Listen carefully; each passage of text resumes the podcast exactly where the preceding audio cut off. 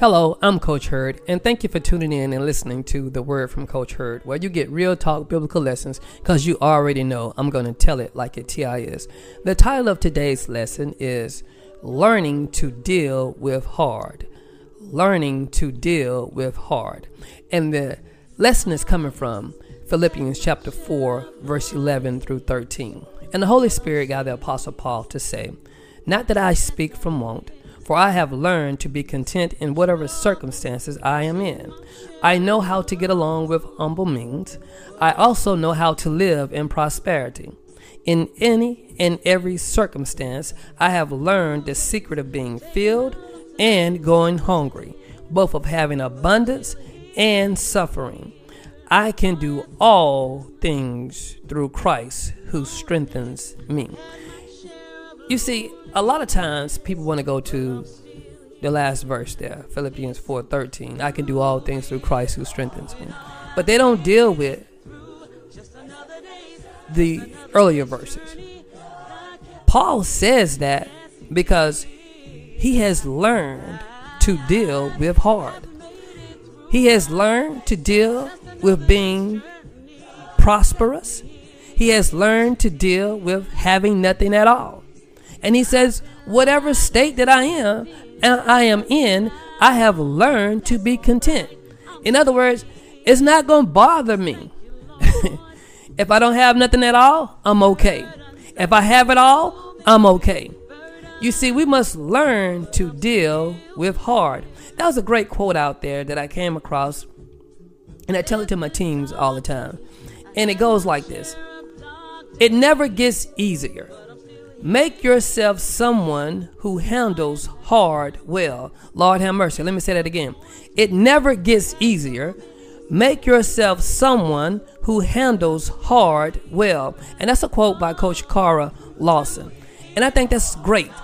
We have to understand that it ain't gonna get any easier in life. Life goes on. Life gonna throw bad things at us, and life is gonna throw good things at us. But we have to be able to accept the challenge of the bad things, the hard things. You see, we go to Romans 8, chapter 37, and the Holy Spirit got a Paul, the Apostle Paul to say, No, in all these things we are more than conquerors through him who lived, who loved us. We are more than conquerors through him that loved us. And we say that and we say that boldly. But do we understand that means difficult times are coming our way.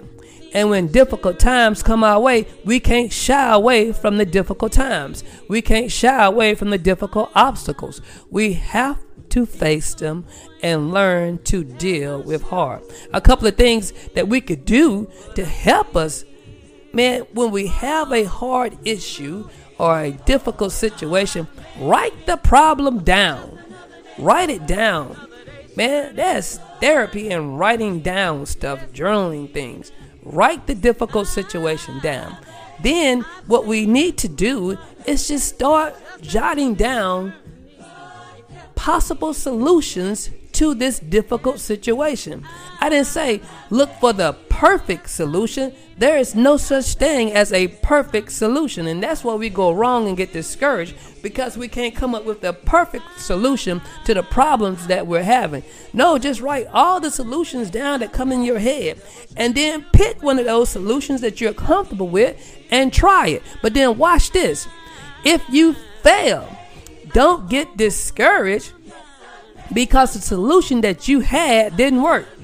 Try something else again. Understand, failure is just the beginning of success. So we have to keep going and going and going and facing our challenges, and then we shall succeed. We must learn to deal with hard. Don't shy away from something that is hard or an obstacle in our way. Face it head on and deal with it.